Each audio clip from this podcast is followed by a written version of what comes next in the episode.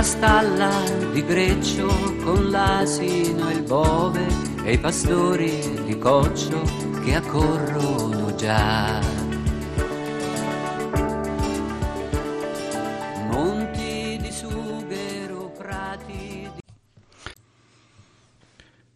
Voilà, bien dans la joie, nous poursuivons euh, cette méditation sur Noël et nous pouvons revenir sur ce texte euh, de la nuit de la Nativité du Seigneur en nous penchant aussi sur euh, les anges et sur le Gloria particulièrement, les anges qui proclament la gloire de Dieu, qui chantent cette gloire de Dieu, cette troupe céleste qui invite les bergers donc euh, à louer le Seigneur et entrer dans la joie de la naissance du Sauveur.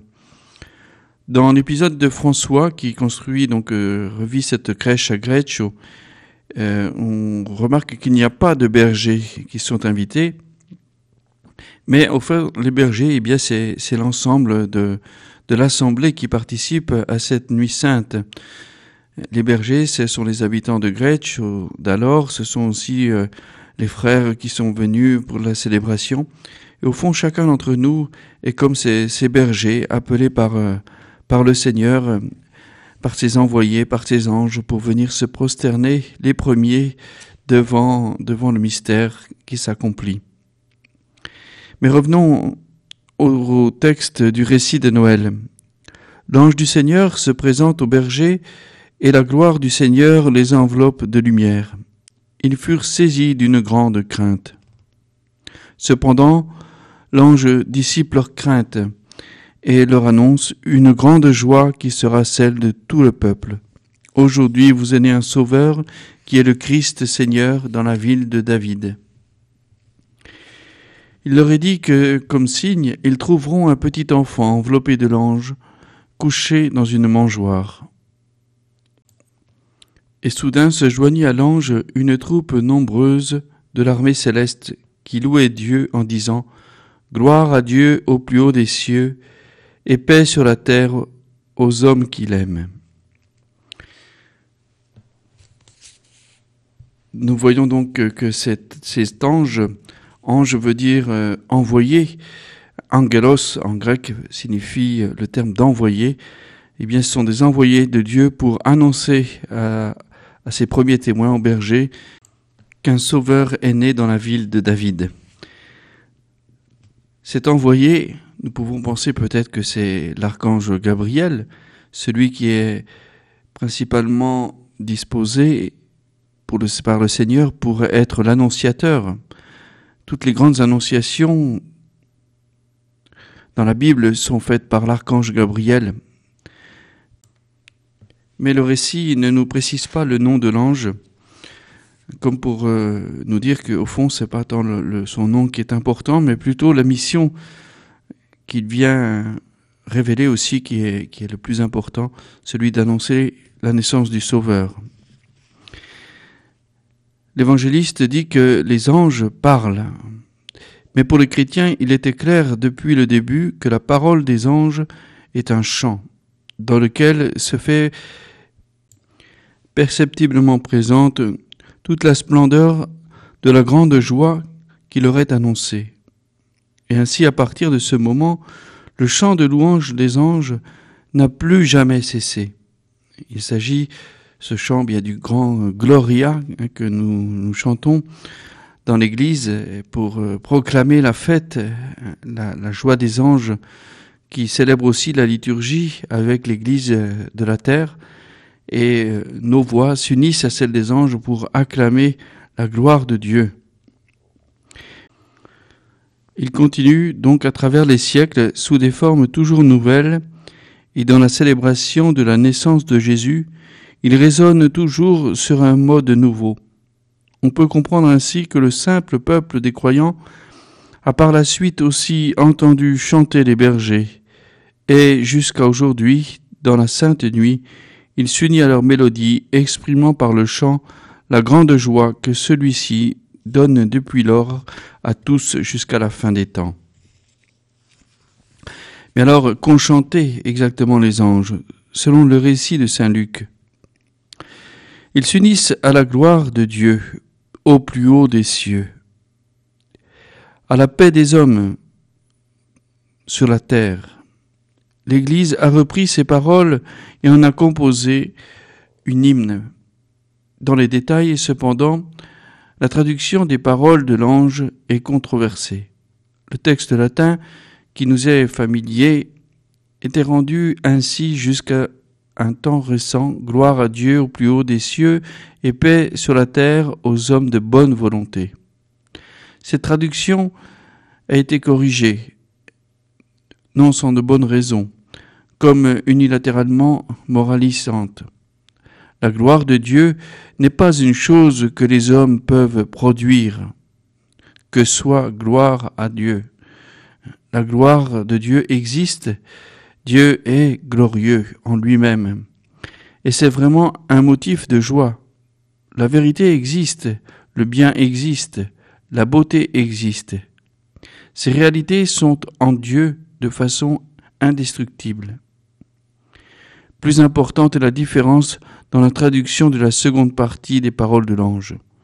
Ce qui, jusqu'à il y a peu de temps, était rendu par homme de bonne volonté, est exprimé maintenant dans la traduction de la conférence épiscopale aux hommes qui l'aiment. Alors on peut s'interroger, quels sont les hommes que Dieu aime? Y en a-t-il aussi que Dieu n'aime pas? Est-ce qu'il ne les aime pas tous comme ses créatures? Que veut donc dire alors l'ajout que Dieu aime?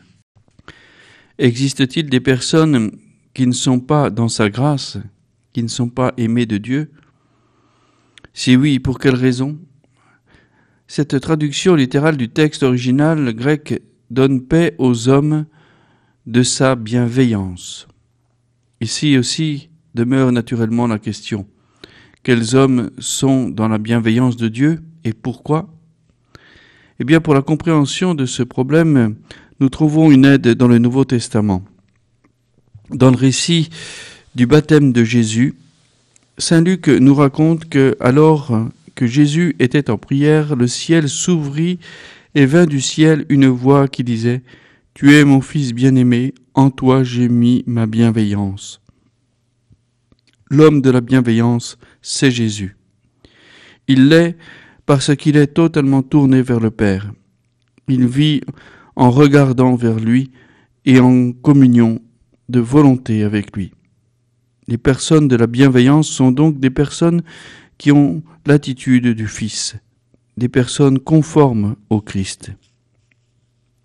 Derrière ces différences de traduction, il y a une dernière analyse, la question de la relation entre la grâce de Dieu et la liberté humaine. Là aussi, il y a des querelles de théologiens, deux positions sont possibles. Tout d'abord l'idée de l'exclusivité absolue de l'action de Dieu, si bien que tout dépend de sa prédestination. À l'autre extrême, une position aussi plus moralisante, selon laquelle, en fin de compte, tout se décide selon la bonne volonté de l'homme. La traduction précédente qui, qui parlait des hommes de bonne volonté pouvait être en ce sens mal comprise.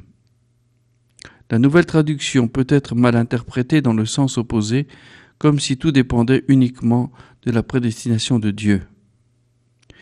Le témoignage de toute l'écriture sainte ne laisse aucun doute sur le fait qu'aucune des deux positions extrêmes n'est juste.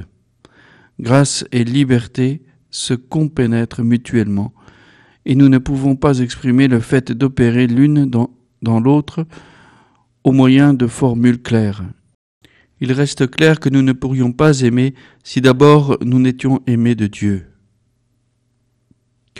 La grâce de Dieu nous précède toujours, nous embrasse et nous soutient.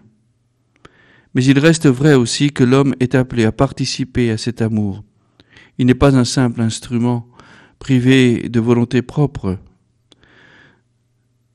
Il peut aimer en communion avec l'amour de Dieu, ou il peut aussi refuser cet amour. En ce qui concerne la gloire au plus haut des cieux, ici à l'évidence le verbe est est déterminant. Dieu est glorieux, il est la vérité indestructible. La beauté éternelle, C'est la certitude fondamentale et réconfortante aussi de notre foi.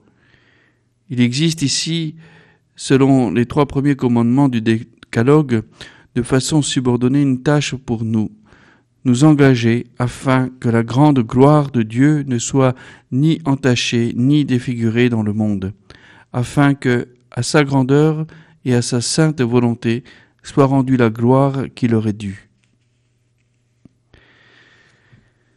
Nous devons encore réfléchir sur aussi un autre aspect du message de l'ange, les catégories de fond qui caractérisent la perception de soi et la vision d'un monde propre de l'empereur Auguste y reviennent.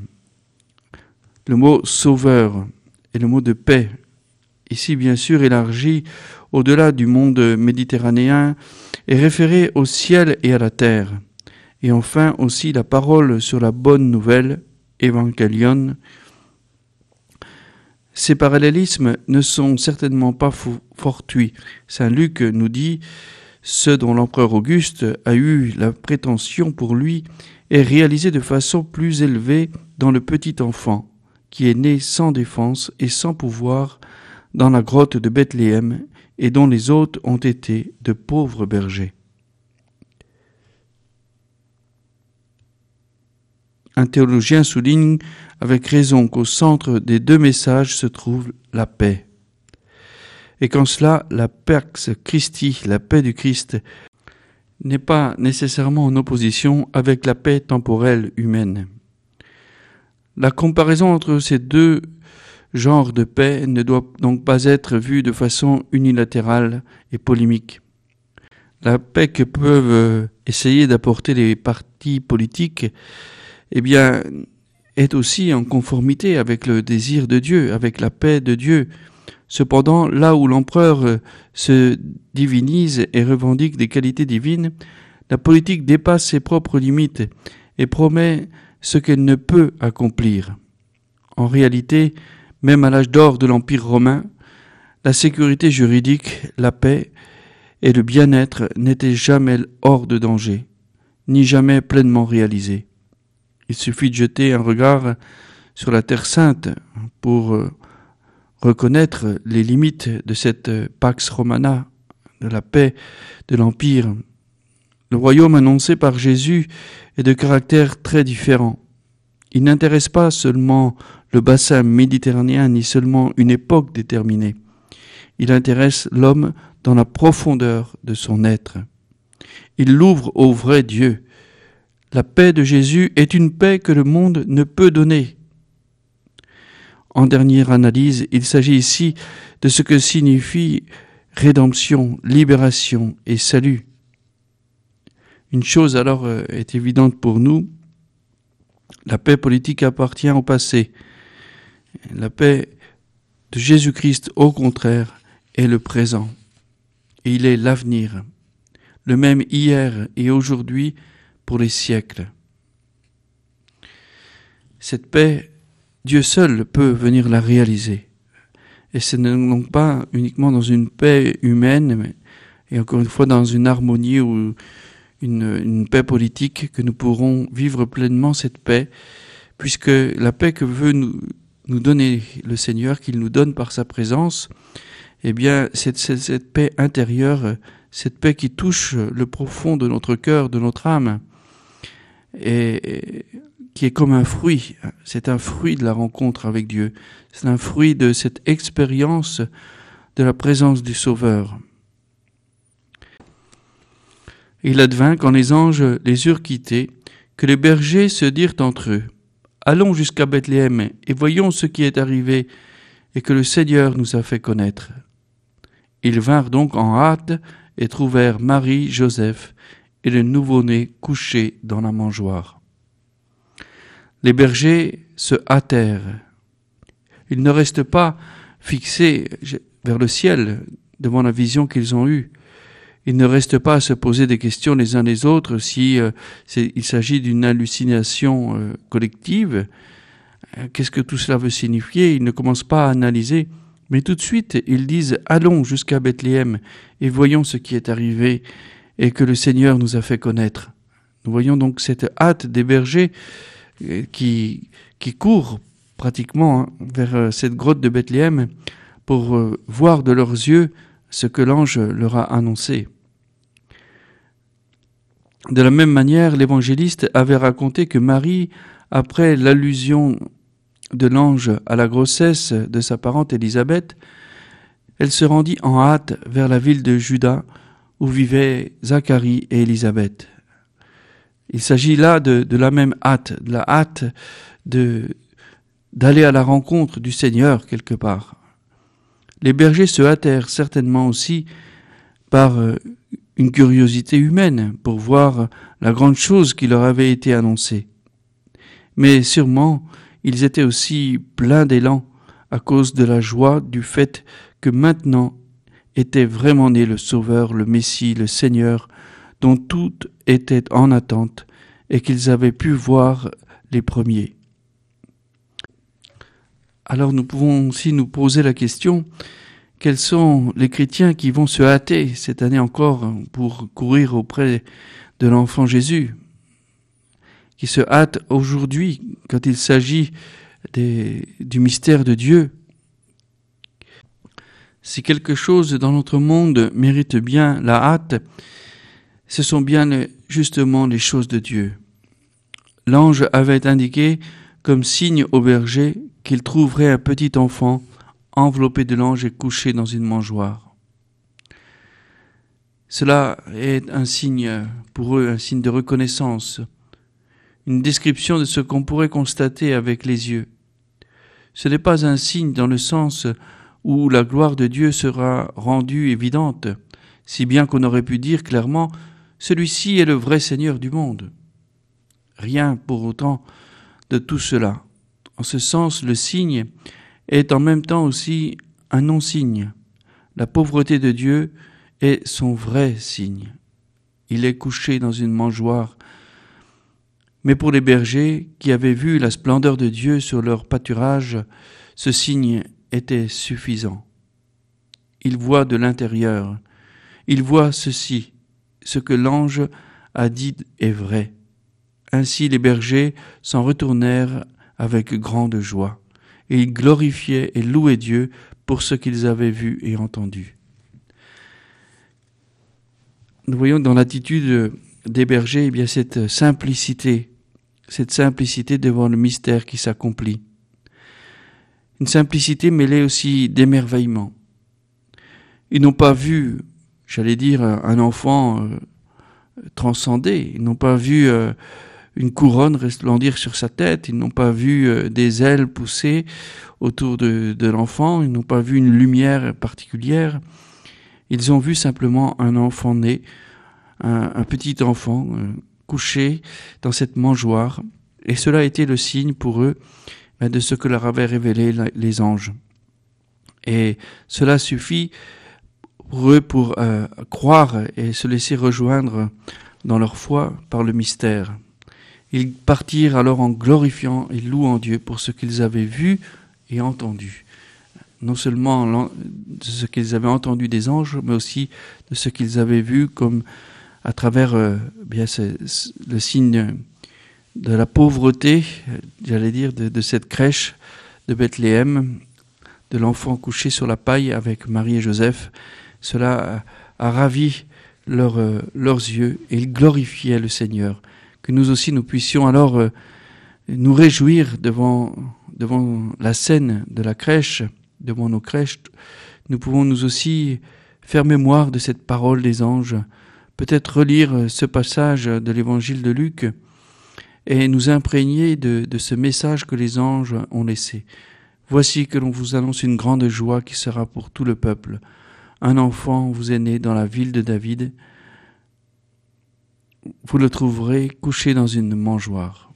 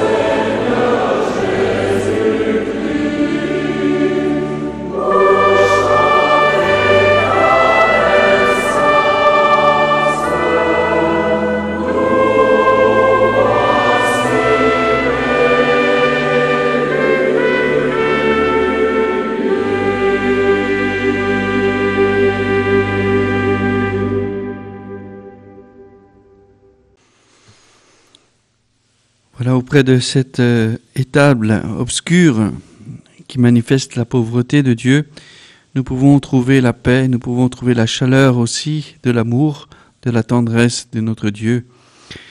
Et donc on comprend que tout le mystère de Noël, c'est un grand mystère au fond de, contemplation, où nous sommes comme des pauvres, mais aussi comme des petits, comme des, euh, des enfants bien-aimés qui s'émerveillent devant la grandeur de, ce qu'ils voient, de ce qu'ils contemplent, et de ce qui nous est donné aussi d'expérimenter à travers la présence de Jésus, Sauveur, et nous nous nous lasserons jamais de, pouvoir ainsi entrer dans la profondeur de, de ce grand mystère. Et aujourd'hui encore, nous avons à vivre, à chercher, j'allais dire, euh, d'entrer de plus en plus dans, ce, dans cette joie de Dieu, de nous donner son Fils et de nous donner à travers lui aussi la lumière. Il est la lumière du monde, cet astre divin, cet astre qui guidera aussi euh, les mages vers, euh, vers la grotte de Bethléem, tout comme les bergers ont été conduits par les anges. Les, les mages, eux, seront conduits par, euh, par une étoile, par un astre, pour manifester aussi que euh, Jésus est, vraiment cet astre du ciel. Il est euh, cette étoile du matin qui annonce euh, le jour nouveau, le jour du salut qui, qui vient pour renouveler, pour racheter toute l'humanité. Eh bien, nous aussi, laissons-nous conduire, laissons-nous euh, éclairer par cette étoile, cette étoile qui doit nous amener aussi euh, au cœur euh, du mystère, j'allais dire, à, en contemplant Jésus couché dans une crèche. Dans le monde d'aujourd'hui, cela n'est pas du sentimentalisme. Au contraire, plus le contexte extérieur est, rude et difficile, plus le contraste aussi est mis en lumière. Celui qui va naître, celui que nous attendons, qui est désormais tout proche à notre porte, c'est le Sauveur du monde. C'est celui qui est pour nous l'unique rédempteur des hommes, celui qui est le prince de la paix, celui qui vient apporter la paix, la justice, celui que les prophètes aussi ont acclamé et qui le prophète Isaïe a annoncé comme étant ce rameau sorti de la souche de Jessé, ce rejeton jailli de ses racines, qui sur lui repose l'esprit du Seigneur, esprit de sagesse, de discernement, de conseil, de vaillance, esprit de connaissance et de crainte du Seigneur celui qui vient dans le monde pour nous sauver, non pas pour nous juger, mais pour nous sauver. Il ne jugera pas d'après ce qu'on voit, il ne prononcera pas d'autres d'après ce que ses oreilles entendent. Il jugera les faibles avec justice, il se prononcera dans l'équité envers les pauvres du pays. Nous voyons tous ces attributs, attribués bien sûr à Jésus, le Fils de Dieu, en contre-opposition avec euh, le monde d'aujourd'hui, un monde euh, où règne l'insécurité, un monde où règne euh, une certaine forme d'injustice, un monde où la paix est bien difficile à trouver, que ce soit une paix intérieure comme une paix aussi extérieure, un monde plein donc de, troubles. Eh bien, la réponse à tous ces, désarrois du monde d'aujourd'hui, la trouve dans euh, la personne de Jésus, le Christ Sauveur. Et, les hommes ne seront pas dans la paix tant qu'ils ne n'entreront pas dans la communion avec euh, avec lui. C'est lui le prince de la paix. Et cette paix que, que tous nous recherchons, nous pourrons vraiment la découvrir qu'en lui. Nous avons à être, nous, eh bien, des annonciateurs de cette paix, des, annonciateurs de cette bonne nouvelle. La bonne nouvelle qui, en, grec veut dire euh, évangélion, évangile. Cette bonne nouvelle était annoncée par les messagers de l'Empire qui parcouraient justement tout le territoire de l'Empire pour annoncer les grandes nouvelles concernant le, le royaume. Alors les grandes nouvelles, c'était tout d'abord la naissance du roi, et puis aussi euh, la deuxième nouvelle qu'ils allaient annoncer, c'était la victoire, la victoire euh, sur, euh, sur l'ennemi et la victoire, la triomphe aussi dans les guerres. Eh bien, nous retrouvons dans l'annonce de la bonne nouvelle ces deux grandes nouvelles. À la fois la naissance du roi des rois, le Seigneur, le Verbe de Dieu fait chair, et puis l'autre nouvelle, eh bien, c'est la nouvelle du salut, c'est la nouvelle du Sauveur qui est mort pour nous sauver, qui est ressuscité.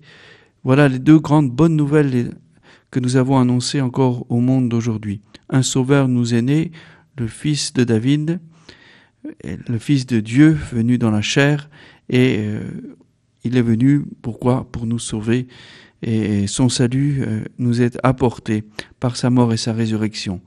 Il est mort, mais il est ressuscité et il vit à jamais. Ces deux grandes nouvelles, eh bien, nous devons les annoncer à temps et à contre-temps dans notre monde. Et on sait que c'est parfois difficile de, vivre en témoin du Christ aujourd'hui, mais euh, on sait aussi que euh, beaucoup l'attendent, beaucoup sont dans l'attente. Nous voyons aussi dans ce récit de la nuit de Noël que le peuple entier était en attente. Peut-être qu'il ne savait pas mettre de mots derrière cette attente. Il ne savait pas exactement mettre les, concepts justes, mais en même temps, il y avait un désir profond dans leur cœur, un désir d'une attente véritable, d'une attente d'un sauveur, d'une attente de, du regard bienveillant de Dieu sur eux. Et, toute cette attente, c'est encore l'attente de l'homme d'aujourd'hui.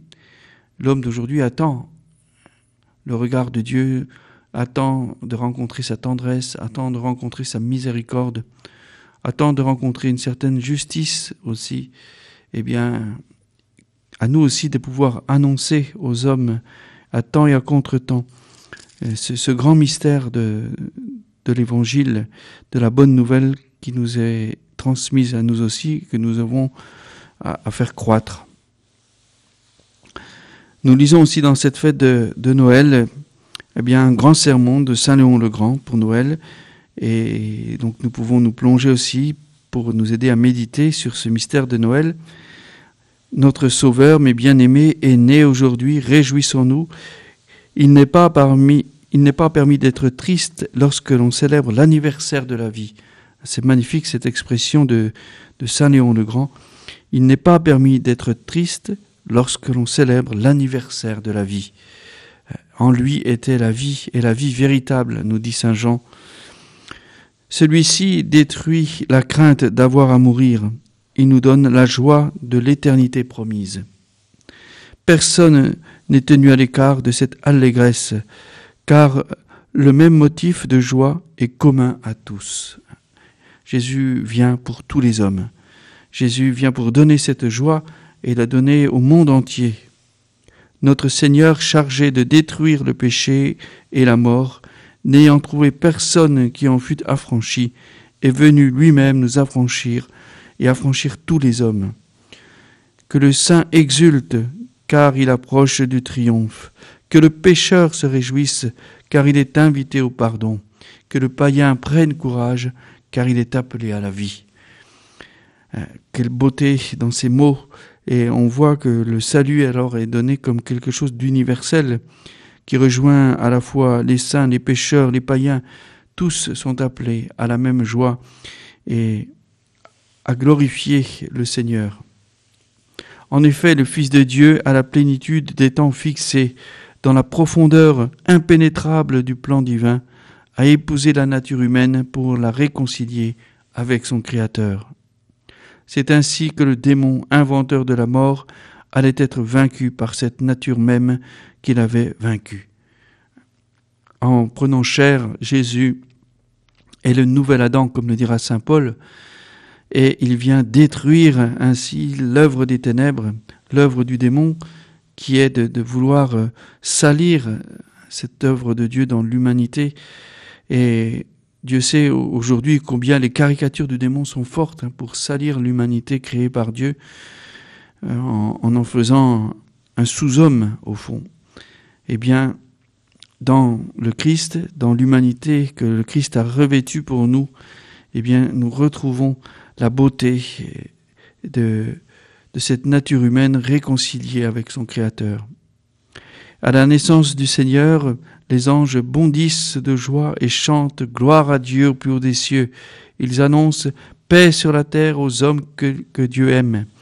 Il envoie en effet la Jérusalem céleste qui se construit avec toutes les nations du monde.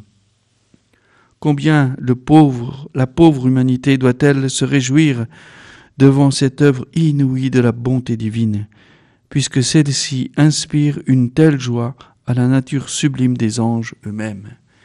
C'est tout le ciel qui est l'objet de cette joie. La, terre, le ciel se réjouissent devant la nouvelle, la bonne nouvelle du salut. Mais bien aimés, il nous faut donc rendre grâce à Dieu, à Dieu le Père, par son Fils dans l'Esprit Saint, avec la grande miséricorde dont il nous a aimés, il nous a pris en pitié, et alors que nous étions morts par suite de nos fautes, il nous fait revivre avec le Christ, pour que nous soyons en lui une nouvelle création, une nouvelle œuvre de ses mains. Là, nous voyons aussi eh bien, euh, le dessein de Dieu, hein, de faire de nous une nouvelle création, une nouvelle euh, œuvre formée par ses mains à travers euh, la rédemption. Dieu nous a donné de pouvoir redécouvrir cette alliance profonde avec, avec lui comme Père, comme source et comme fin de toute notre vie. Chrétien, prends conscience de ta dignité voilà une belle exhortation de, Saint Léon le Grand et que nous pouvons aussi faire nôtre aujourd'hui. Prends conscience de ta dignité de chrétien, de fils de Dieu, euh, aimé et sauvé par le Seigneur, puisque tu participes maintenant à la nature divine. Ne dégénère pas en revenant à la déchéance de ta vie passée. Rappelle-toi à quel chef tu appartiens et de quel corps tu es membre. Souviens-toi que tu as été arraché au pouvoir des ténèbres pour être transféré dans la lumière et le royaume de Dieu. Quelle beauté aussi de prendre conscience de cela, prendre conscience de notre dignité de, chrétien, de notre dignité d'enfant de Dieu. Par le baptême, nous sommes morts au péché et nous sommes renés euh, comme des créatures nouvelles à la vie divine. Et cela, nous le devons à l'initiative de Dieu, à la bonté de Dieu, à sa miséricorde qui nous a donné son Fils et aussi euh, ce, ce, Fils Jésus qui a livré sa vie pour nous. Alors quand nous parlons du Père, quand nous parlons du Fils, nous parlons de deux personnes divines, hein. mais en même temps, nous parlons d'un seul et même Dieu un Dieu en trois personnes, un seul Dieu, trois personnes, le mystère de la Trinité. nous ne devons jamais séparer euh, ce, mystère de Dieu, parce que c'est aussi le propre de notre foi chrétienne. Hein. Ce n'est pas seulement confesser que Dieu est venu dans la chair, mais c'est aussi confesser est c'est un seul et même Dieu, Père, Fils et Saint-Esprit, qui s'est manifesté et qui nous a sauvés. Et, donc, euh, il y a une unité. Hein. Quand nous voyons le Fils, nous voyons le Père. Et dans cet enfant de Bethléem, nous voyons le Père. Jésus dira à ses apôtres, Qui me voit, voit le Père. Mais c'est vrai déjà depuis sa naissance. Qui me voit, voit le Père. Pensons à cette parole de Jésus, alors aussi en, contemplant notre enfant Jésus dans la crèche. Qui me voit, voit le Père. La douceur, la bonté, la tendresse, de celui qui vient non pas pour s'imposer, mais pour se proposer à, l'homme, à toute l'humanité. Prenons conscience, mes frères, vraiment de notre dignité de, de chrétien. Et particulièrement aujourd'hui où nous vivons aussi un, une espèce de syncrétisme religieux, où au fond le christianisme n'est qu'une composante peut-être de, la grande religion euh, de l'humanité, euh, de l'homme qui rejoint une certaine forme de transcendance, cet euh, courant religieux qui, est en train de naître, et dont le christianisme ne n'est qu'une composante. Non, rappelons que et rappelons-nous à nous-mêmes et rappelons au monde qu'il n'y a qu'un seul Seigneur, une seule foi, un seul baptême, comme dit saint Paul, pour le salut. Que le Christ est mort pour tous, pour tous les hommes de tous les temps, de toutes les générations, et il n'y a qu'un seul sauveur du monde. le Christ Jésus. Donc prenons conscience aussi voilà, de, notre foi chrétienne et de, de, de, ce qui fait aussi, euh, j'allais dire, à la fois l'originalité et, la singularité de notre foi chrétienne. Et en Christ, en Jésus, nous avons la plénitude de la révélation divine. Et nous devons vraiment nous souvenir de cela, nous devons vraiment nous en rappeler, non pas pour euh, nous glorifier par rapport aux autres, mais justement pour prendre conscience de, ce que nous avons reçu et qui est plus grand que nous. La foi, ce n'est pas notre petite foi à nous personnelle que l'on que l'on se fait, c'est la foi de l'Église, la foi de l'Église qui professée depuis 2000 ans par euh, les apôtres, par les saints, par les docteurs, par le magistère de l'Église, par les papes. Toute cette grande foi de l'Église, c'est ça qui constitue le, le, le, socle, le, rocher de notre foi. Alors, eh bien, attachons-nous à ce roc qu'est le, le Christ, qui est notre foi chrétienne, et n'ayons pas peur d'affirmer euh, ce, Sauveur unique du monde, Jésus-Christ et d'être fier d'être appelé chrétien, d'être fier d'être ses fils, ses enfants bien-aimés. Et si nous, nous le sommes, tout homme peut le devenir. Tout homme peut devenir enfant de Dieu. Tout homme est appelé au salut. Tout homme est appelé à, recevoir les grâces de Dieu pour euh, être sauvé. Tout homme est appelé à être baptisé. Alors, euh, bien, cette annonce euh, elle passe par nous, hein. elle passe par nous, c'est notre mission. On parle beaucoup de la nouvelle évangélisation, et cette nouvelle évangélisation qui n'a rien de nouveau dans son contenu, parce que nous annonçons toujours le, même mystère du salut, mais nouveau dans sa, dans sa forme, un, renouveau plutôt. Et, l'Église est missionnaire par nature, hein. c'est la nature de l'Église. Malheur à moi si j'annonce pas l'Évangile, nous dit Saint Paul eh bien, par nature, l'Église est évangélisatrice. Elle annonce cette joie de la bonne nouvelle, à temps et à contre-temps. Alors, eh bien, en cette grande fête de Noël, eh bien, nous aussi, euh, sachons prendre conscience de notre, notre, notre dignité d'enfant de Dieu, de chrétien, de fils bien-aimé du Père. Sachons nous réjouir euh, auprès du Seigneur, auprès de la crèche, et puis soyons aussi des témoins dans le monde d'aujourd'hui pour tous ceux et celles qui l'attendent avec, euh, avec une soif profonde.